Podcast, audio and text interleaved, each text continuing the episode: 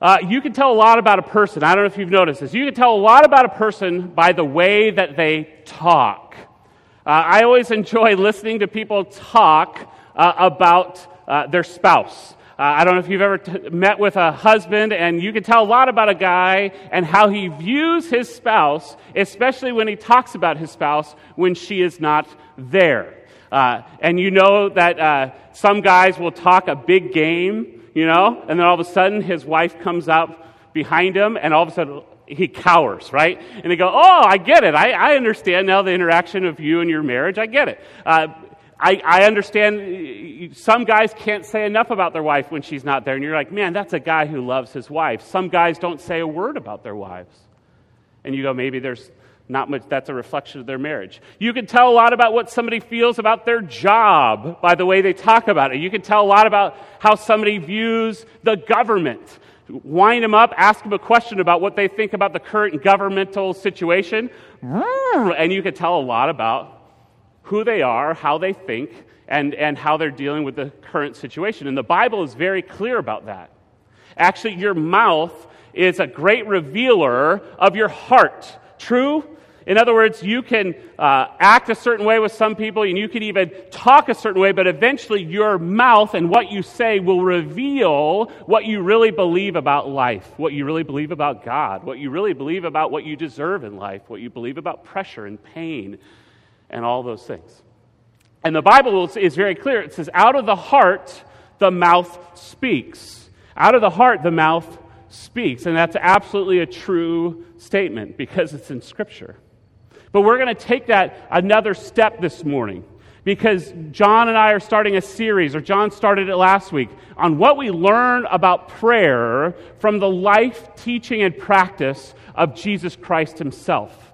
And so this morning, usually when you hear a prayer series is coming up, again, there's that little seed of conviction already brewing. You know, I always say, like, if you're going to talk about pride, I'm like, all oh, right, you're talking to me, right? And with prayer, it's like, all right, I know I don't pray enough. Let's just get to it. Get to the conclusion. Tell me I don't pray enough. Let's go. Or in a prayer series, it's, it's how do I pray better? How do I do it? Well, this morning, this is not a how to guide of prayer this morning. What Jesus is going to address in the passage we're going to look at is not a how to guide. It's not a dummy's guide to prayer this morning.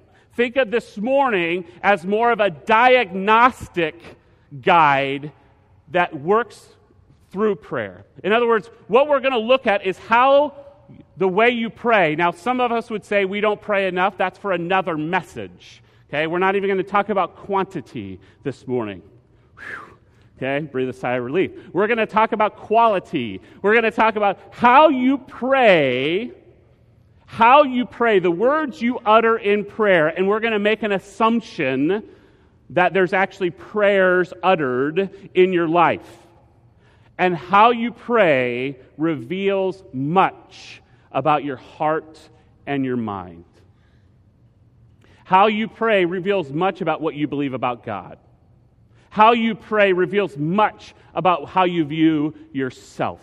How you pray reveals much about how you view others and the life around you. And so, what I want you to do this morning as we look into this passage, I want you to think about, to diagnose your own heart and your mind by looking at the prayers that you utter on a regular, semi regular, or sparse basis. Okay, can you do that? And I don't know what they are.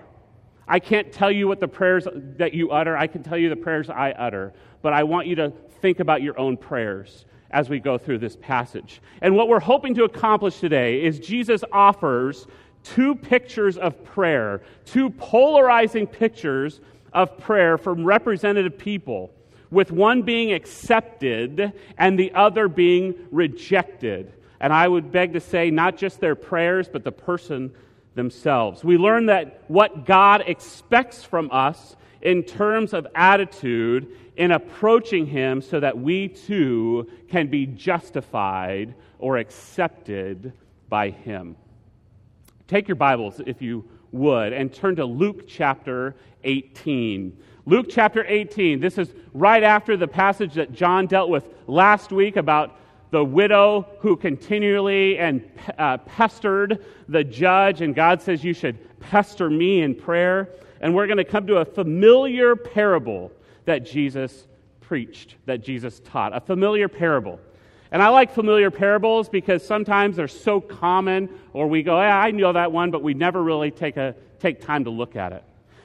And just to catch you up to speed, here's where Jesus is at, right? Luke is broken down. Why I like the book of Luke, because in Luke 9, verse 51, just about a third of the way through the book, it says that Jesus sets his eyes on Jerusalem. And, and the rest of Luke, between Luke 9 and Luke 19, it's this last year of Jesus' life, give or take. And it's, and it's his, his steady, progressive, direct approach to Jerusalem when he's going to enter the city and offer himself as, his, as the king of the Jews. He's actually going to offer himself to his people, and in so doing, he's going to be rejected and go to the cross. This is in the last year. And, and when we come to Luke 18, we're literally in the last weeks of Jesus' life. And in these last few months and weeks, Jesus is getting more and more direct with his message. His first couple years, Jesus didn't tick off as many people. But you notice that Jesus tended to tick some people off. Well, he's really ticked people off now. People are pretty mad. And, and Jesus, in his wisdom and discernment and, and, and, and getting everything ready, he is the master at getting people so ticked off at his message that they'll want to put him on a cross. And so he's getting more and more direct. And, and the direct assault is what is my kingdom about? Or what, is it, what does it take to be a follower of me? He's, he's, he's narrowing the focus down of saying, what does it really mean to follow me? And that's what we have here in this parable. And you, uh, again, know this parable, but, but let me, uh, we'll read it and then I'll recap it. How's that? All right? Luke 18, verse 9. Read with me, and we'll read it together. It says this He also told this parable to some who trusted in themselves that they were righteous and treated others with contempt. And this is the story, the tale that Jesus told. It says, Two men went up to the temple to pray. One of these men was a Pharisee, and the other a tax collector. The Pharisee, standing by himself, prayed thusly God, I thank you that I am not like other men. Oh, already, really. Extortioners, unjust, adulterers, or even like this tax collector. I fast twice a week. I give tithes of all that I get. But the tax collector, standing far off, would not even lift his eyes to heaven. But he beat his breast, saying, God, be merciful to me, a sinner. I tell you this I tell you, this man went down to his house justified rather than the other. For everyone who exalts himself will be humbled, but the one who humbles himself will be exalted. Well, the setting of this story, the setting of this tale, and I love Jesus is the ultimate uh, storyteller. And, and, the, and, you have to understand, I, I think in this story, for this story to make an impact, we do have to transport our thinking a little bit to the culture that he told it in. Because we think of words like temple, Pharisee, tax collector, and there's a little bit of a disconnect. But in this setting, this was a very common thing. In other words, when Jesus talked about those things, the people immediately immediately had not only a visual, not only a picture in their mind, but an emotional response at the same time. You understand that? In other words, right away, they're already drawing lines in their mind. And he sets this story in the temple. Now, the temple was not only the place of worship, I mean, it's not, you can't even just think church. Okay, it's not a building like a church building. This place was not only the center of worship, but it was the center of social gathering. It was a means of identity for the Jewish people. It was right by the temple where the king of Israel would reign in the united monarchy. I mean, this had significance that was deep in a Jewish mind. And so when he says temple, this was, this was a place they would visit often. This was a, a, destination point every year. And so this was, this was right away identified with the people. And then he talks about two people that went to prayer. Now, I want you to know that he's not necessarily picking on the Pharisees specifically here. Now, there are times that Jesus picks on the Pharisees, okay? But right now, what he's doing is he's, he's picking two polarizing, representative type people to, to get his point and principle across, okay?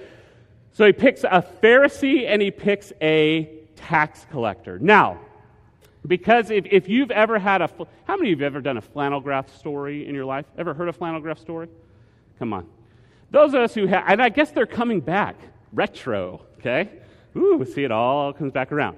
Uh, but, but uh, we, we, if you've been in church any length of time, okay, if you think Pharisee, you're like, oh man, those are scummy people.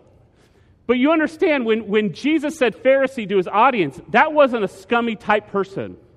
When you think Pharisee, or when the Jewish mind thought Pharisee, think three words. Three words. The first is law.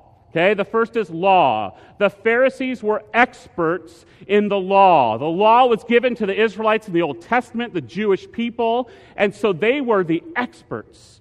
They knew the law backwards and forwards. They practiced the law perfectly in their minds, perfectly, and even built hedges around the law to make sure that they didn't even violate, get close to violating the law. They were that good. So they kept the law. The second L word you have to remember about a Pharisee, it was not only law, it was leader. These were leaders. These were the leaders of the synagogues. Synagogues were closer to our churches today. They were Jewish people went every week to hear the, the law spoken. They'd hear a message, they'd sing, they'd see each other, and the Pharisees were the leaders of the synagogue. They were respected by the people because the third L word that you think of when you think Pharisee, or the people would think about, is loyalty. Pharisees were Jews of Jews. They were, they were loyal to the people. They were loyal to a fault. In other words, their whole agenda as a Pharisee was to keep the law purely and holy so that, so that someday when Messiah, their Messiah they're waiting for, would come back, they'd find people ready for him. They were, they were loyal to the Jewish people. See, a Pharisee was, was somebody you wanted your son to become and your daughter to meet and marry, right? They, these, were, these were the cream of the crop. And so when Jesus says Pharisee, the people go, Got it, got it, Pharisee, the best we have.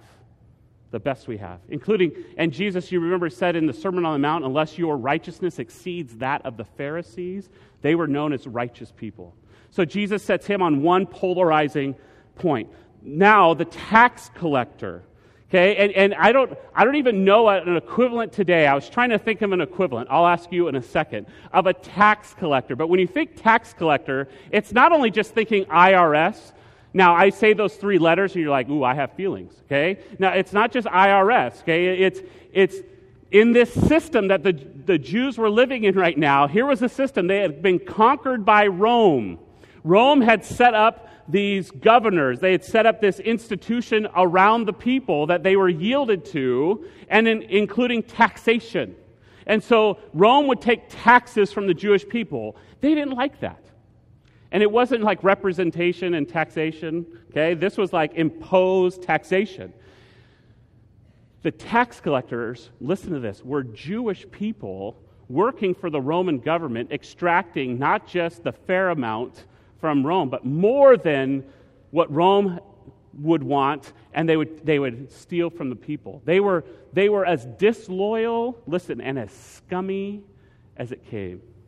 The people disdained the tax collectors because they were, they were traitors. When you think tax collector, think swindler, you think thief, and you think traitor. And I was trying to think of an equivalent today. What would be an equivalent to the, today in our society? Anyone? What would be an equivalent today? Politician. Politician?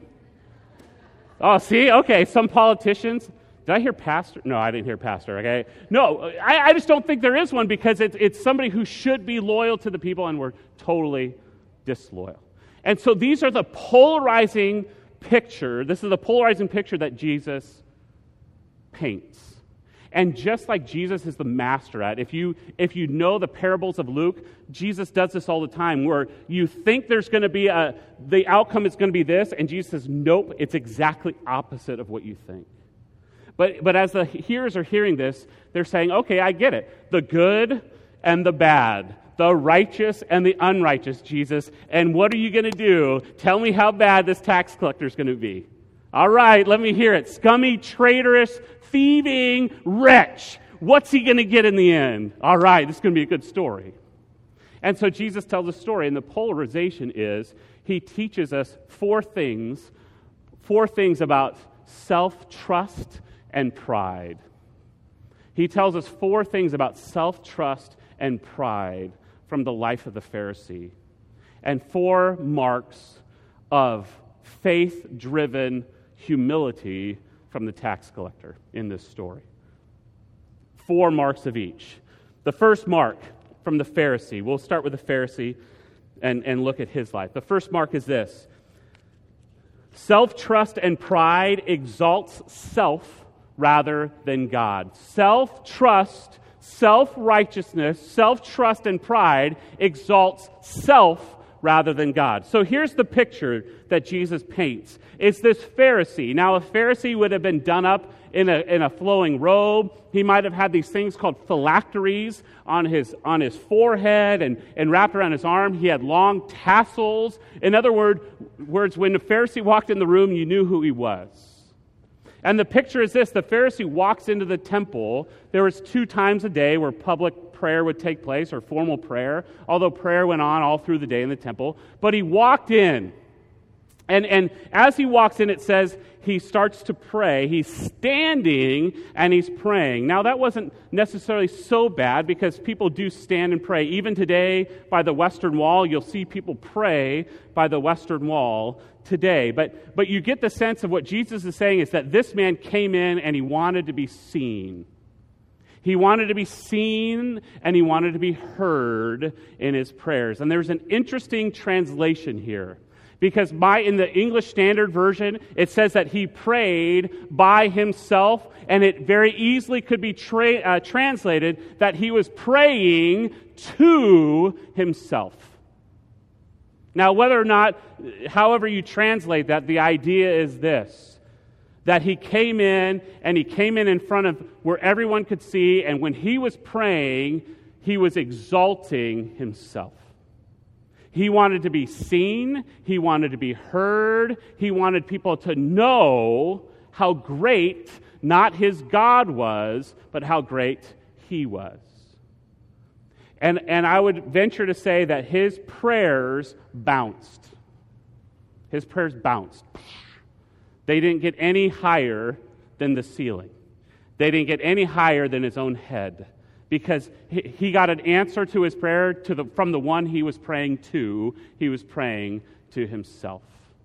And self trust, self righteousness, and pride looks to exalt self more than God. And, and my question is how many of our prayers bounce? How many times when you're praying in public are you praying for everyone in the room to hear you pray, but not focusing on God at all? How many times are your prayers simply focused on a better life for you without ever taking into account glorifying and honoring God? How many of your prayers bounce? And when our prayers bounce, it reveals in us that we're trusting ourselves and taking pride in ourselves and not God. Second thing, second thing, the mark of self trust and pride is it feigns thankfulness to God. It fakes thankfulness. So you, you read this prayer and you're like, okay, he's on the right track. God, I thank you. Good, good start. Okay, God, I, I thank you we should thank God, right? And even in the Old Testament, Psalm 17, Psalm 26, Psalm 30, there's countless Psalms that have this formula where it's God, I thank you, and God, I commit to you. God, I, I thank you, and, and I'm committing these things to you. And so, was he following a, a psalmic, psalmic, psalmic, a formula found in Psalms? Was he following that formula, or was he simply looking to exalt himself? He was faking thankfulness because right away he moved away from God onto himself. In other words, God seemed like he was the subject of his prayer, but God quickly became just an indirect object. He was the focus, he was the center of his prayer. And, and, and find that, right? In any of our prayers, do we tend to thank God for what we've done? Thank you, God, for how you've made me. Thank you, God, for my situation. Thank you, God, for me, for I, for me, for my, for I without saying, God, let me reflect back. The only reason I'm obeying, the only reason why I'm doing anything, the only reason why I'm thankful for the things that you've given me is because it reflects back your praise and your loving kindness and your glory. And that's a good thing, and that's, that's what I want to be seen. And any other kind of thanks is just feigning thankfulness to God. See, self trust and pride fakes thankfulness. Pride knows enough to say, I need to be thankful but not to the point where it's truly directed toward God. Third, self trust and pride compares itself to others for righteousness. Okay, this is a big one. Self trust, self righteousness, pride compares yourself to others for your righteousness. This, this man says, uh, God, man, I am so thankful to you. You did a good job. Well done because you didn't make me, and I, and, and, no, actually, he didn't even say that, because I am not like other men. I am not like other men. Come on, look at other people. They don't take life as seriously as I do. They don't take the law as seriously as I do. They don't take uh, uh, the focus on the temple like you do, like I do. The, I'm not like other men. They're chumps. Other men are, are flaky. Look at me compared to other men. Look at me compared to extortioners, those who are greedy and, and, and go after people and, and, and get ill gotten gain. Look at all these people who are simply out to make a buck and make money. And a lot of those were the, the Sadducees that they're pointing out. The Sadducees were, were they took money from the temple. I, I'm not like these people. I'm not an, an adulterer those who have violated or, or left their wife or left their God and pursued other lovers. I'm not like them. And I'm definitely not like, I forgot the third one. I'm not a, a uh, uh, what's the third one? Unjust. I'm not unjust. I'm righteous. And, and these people, look around, God. Look at all these people. Look at how I built hedges around the law. Look how I have kept the law. Look how good I've done. You see these people? They don't even measure up close to my righteousness. Thank you for making me so good. And, and it's a dangerous game when we start looking at our righteousness compared to other people. And we've said this before that the easiest way to feel better about yourself sometimes is to look down or thumb your nose at somebody else. Man, did you hear what they did? Man, did you hear their marriage break apart? Man, God, thank you for my marriage. Right? Don't we do that? Man, did you hear that guy? He totally blew it. Thank you, God, that I didn't. Don't we do that? And, and we play this game that says, I feel better about myself. I feel more righteous. I feel like God should love me, accept me, and be glad I'm on his team when I compare myself to other people. And are there, are there always going to be other people who do things, quote unquote, worse than you? Yes. That's why I hang out with some of you, okay? Makes me feel really good. You know who you are okay? But, but, but what a dangerous game because God says, don't compare yourself to others' righteousness, compare yourself to my righteousness. And when you compare yourself to my righteousness, you never, ready? You never measure up. And just think about this self righteousness in comparison always leads to contempt for other people. It's so easy to look down on other people because it makes us feel so good especially when that person chooses to live life a little differently than us. Man, I've chosen, I never go see that. I never engage in that activity, and they do. Wow. Wow, look how good I am, and I can't believe you. It leads to contempt instead of brokenness of our own heart and brokenness for that person. See, the Pharisee should have been the one who was broken for the tax collector. Instead, he looked with contempt at him. He looked at contempt with ex- onto extortioners and unjust and other men. Self righteousness compares our righteousness to other people. And the last one is self trust and pride points to works for justification. Okay? Looks to works, your own works for justification. Now, this Pharisee would go and he would pray. That was obvious. He was doing that. He also says, I fast twice a week. Now, according to the law in Leviticus, it says you need to fast once a year. Oh, once a year, God? You want once a year? I'm going to give you twice a week. Huh? Oh, and you want me to tithe on, on, my, on my income or tithe on these things? I'm going to tithe everything. I'm going to tithe everything. The things I've earned, the things I've been given, the things I eat, the things in my yard the things in my car. I don't know how you give a tenth of your car, but you, you, I'm going to tithe everything. I'm going to go above and beyond because that's how good I am. And we would say, well, are those inherently wrong things to do that this man did? Is it wrong to pray? No. Wrong to give? Wrong to fast? No, no, no. But this man, very subtly, and maybe not so subtly, would point to those things of why God would accept him at all. Listen, listen to that. He subtly looked at the things that he did as a reason, as the means by which God would love him, God would forgive him, that God would accept him, that God would listen to him, that God would accept his praise. And we're going to talk about the tax collector now, but listen, Listen, in this room today, you and I are closer, more often than not, to the Pharisee than to the tax collector. And I'm going to lump myself right in with you.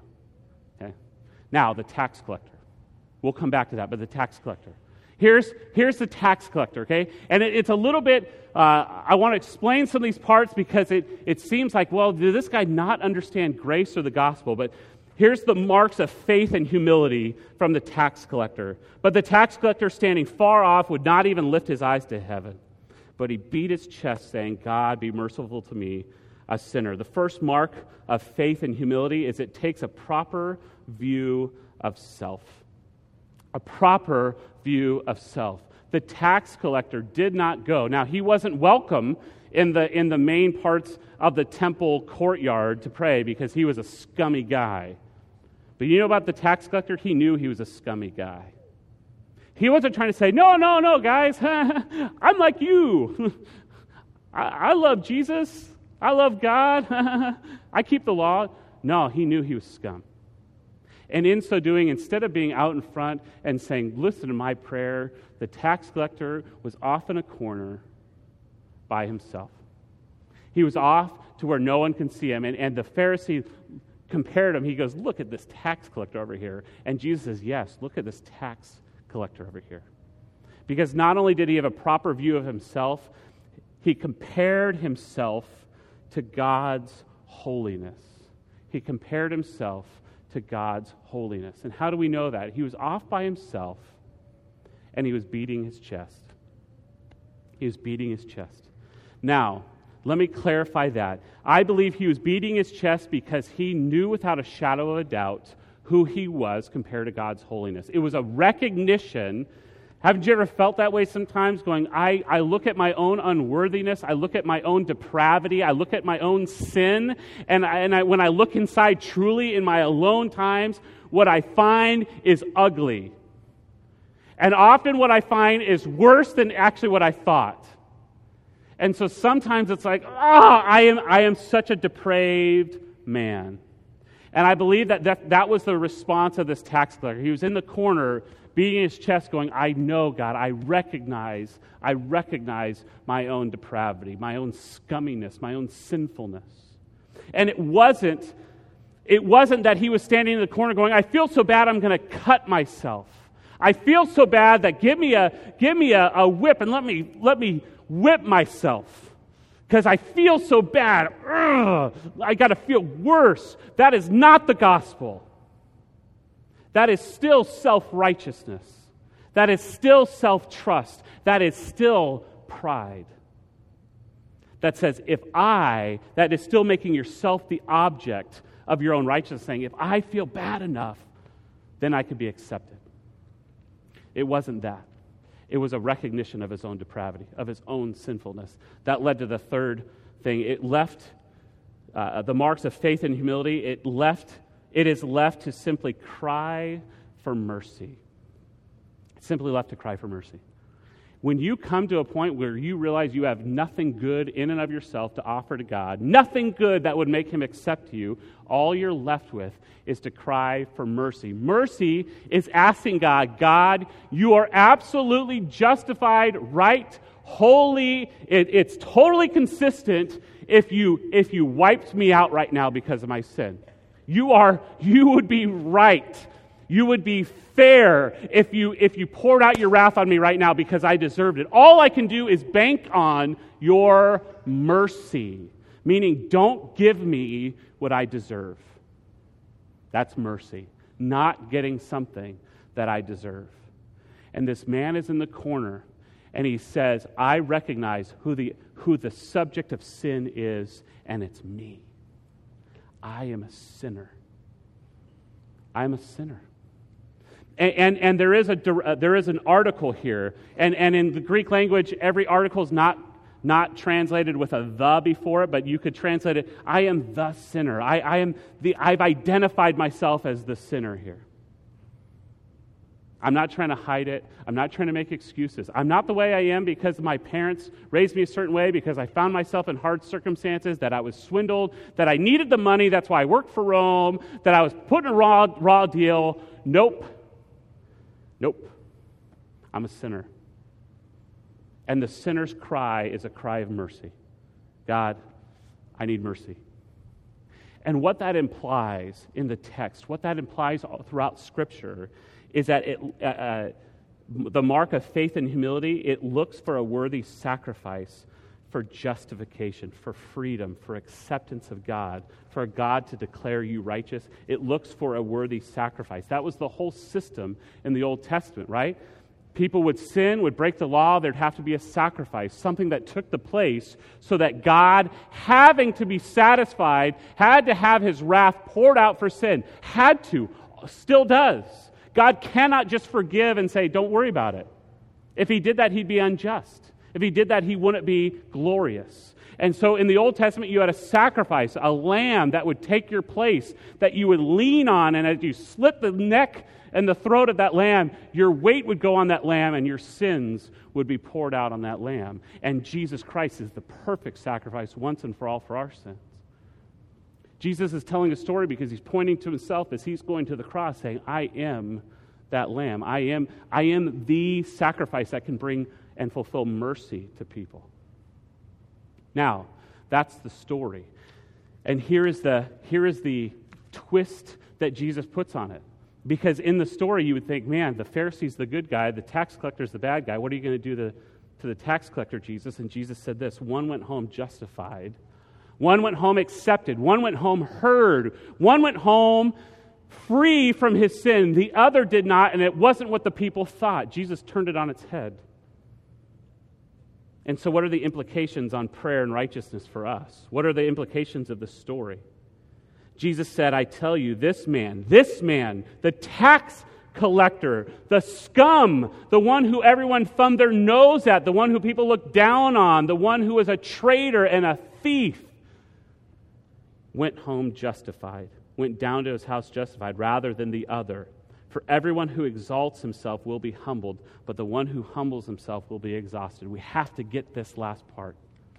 This is hugely important for us.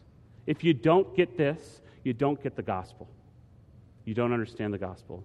Real quickly, first, we are only justified by grace through the blood of Christ, which we believe, uh, which we receive by faith alone. Wayne, go ahead and put up Romans 3 21 to 25.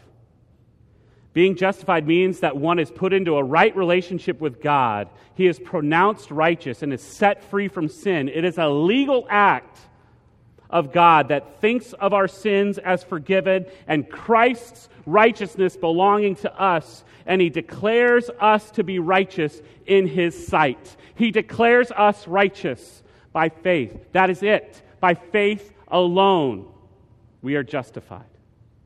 In other words, anything that you try to do to wash yourself, to clean yourself up, anything you're pointing to in your life that says, God, you accept me because I did, this is nullified because justification comes by grace alone, through faith alone, through the work of Christ as a sacrifice on the cross and we remember that what God did to Jesus Christ on the cross wasn't just saying, Oh, you're forgiven, that's great. What he did is he bore, Christ bore the wrath of the Father on the cross. In other words, God says, I need my wrath satisfied, and so I'm going to pour it out on my Son because he was absolutely spotless and blameless. And so that what I accept you on the basis of is his righteousness, not our own. I accept you into heaven. Why? Because Christ is righteous. Because with Christ, you are washed whiter than snow. With Christ, all the things that you've done, good, bad, ugly, all those things are the same. They need to be washed by Christ alone. That's it. Why are you accepted into heaven? I went to church my whole life. I was a really good person. I, I, I went to a Bible study. I served. I, was, I helped the poor. I, I gave to, to missions. I went on a mission trip. I, I was a missionary. God accepted me. No, none of those things make us acceptable except for Christ's righteousness alone that we believe and trust by faith. Second, we never boast in our good works, but humbly walk in them. Romans 3:27 says because we, we accept these things by faith and where, what becomes of boasting it's excluded. What by what kind of law? By a law of works? No, but the law of faith. For we hold that one is justified by faith apart from works of the law. Now, let me clarify that. In other words, it's faith alone that saves you, faith alone that redeems you. It's, it's Christ's righteousness given to us that God declares us righteous because of his, his righteousness. And you think, wow, that's so simple. Hold on.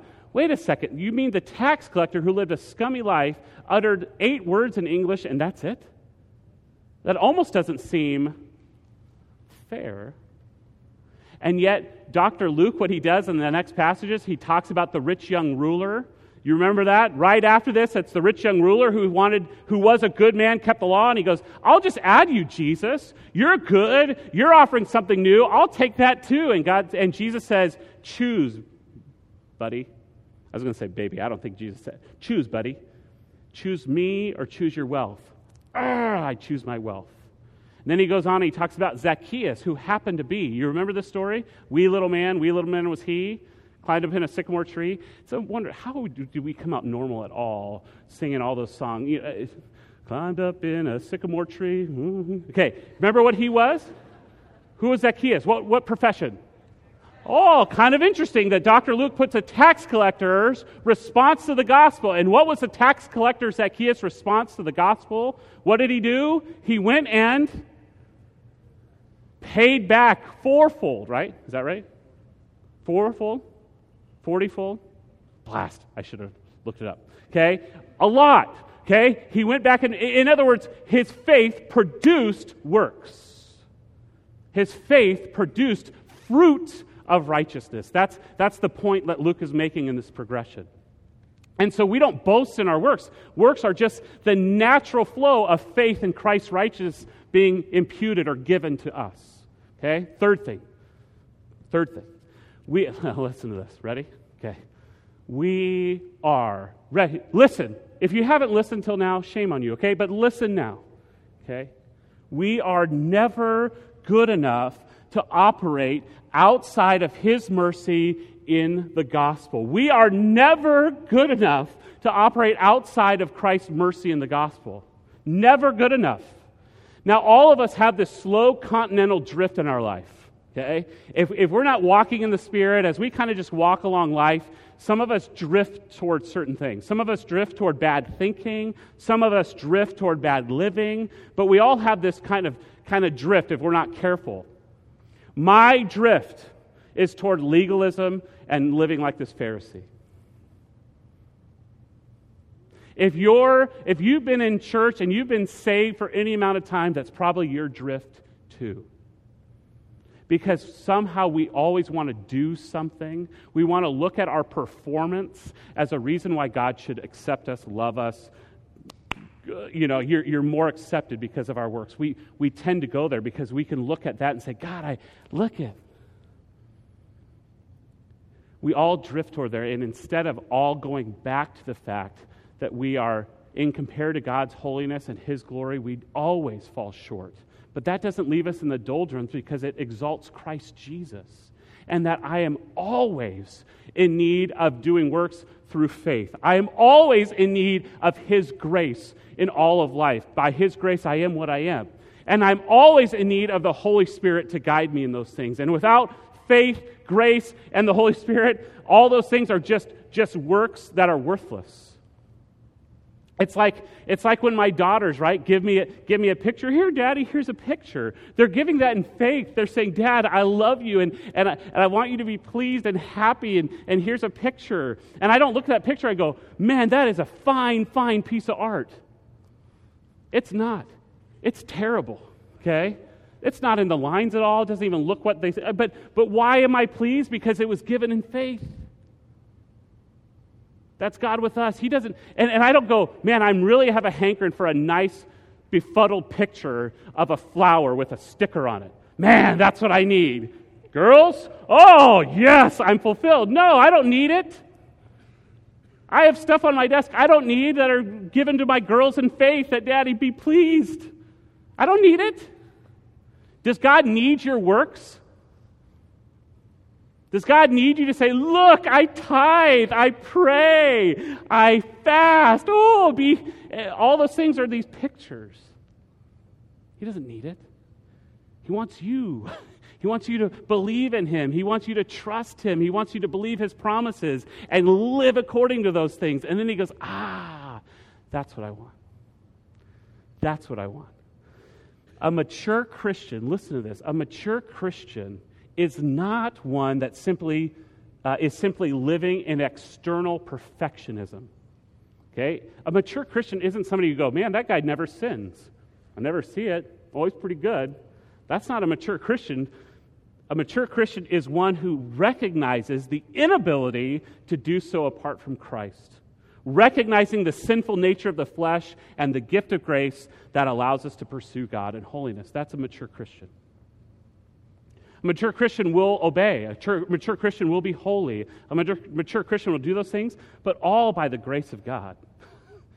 all with the understanding it's not that that makes me acceptable. I just, I live by the grace of God every day. Last thing, last thing. Our prayer should reflect this understanding of personal brokenness and desire for others to break before God. Let me just, let me just sum all this up. Let me just close by this. How do you pray? What do you pray? Does your prayer every day of your life reflect this truth about justification, Christ's righteousness, your own brokenness, your denouncement of self righteousness? Humility? Does it, does it reflect that or does it reflect something else? And let me ask a tougher question. So many of us have grown up in a system that says we just add Jesus to our life and we're okay. That somehow God is up here saying, Please accept me. I'm God. I made you, but please accept me. And do you know the question, if you really look at your own sin and your own depravity compared to His holiness, do you know the question that you're left with? God, please accept me. I don't know why you would accept me. And the only way you'd accept me is because of Jesus Christ. God, please accept me. Because in my own sin, I got nothing. And you know, the person that comes to that point is ready to receive the gift of salvation.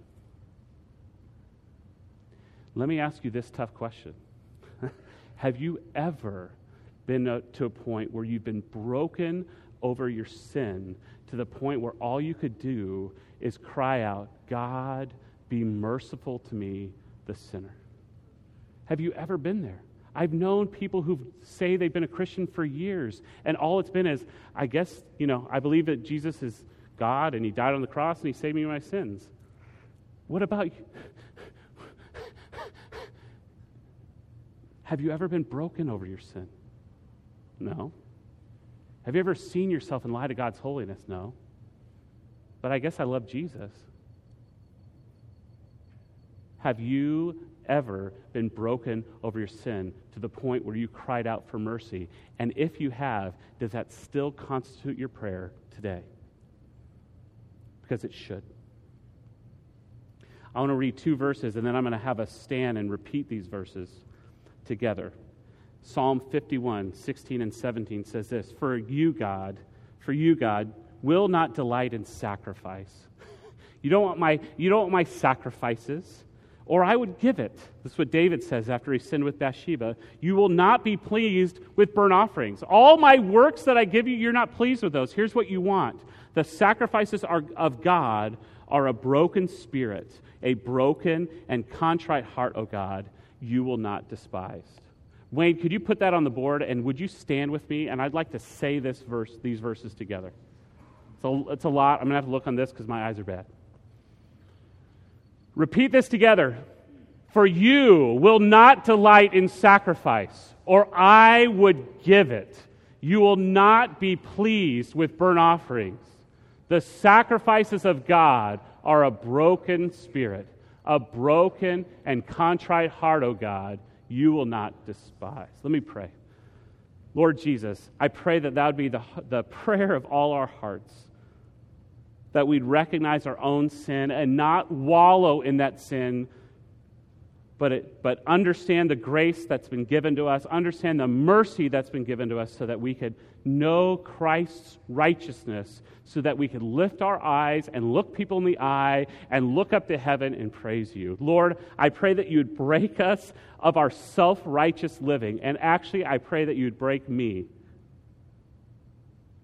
of my self trust, my self righteousness, and my pride.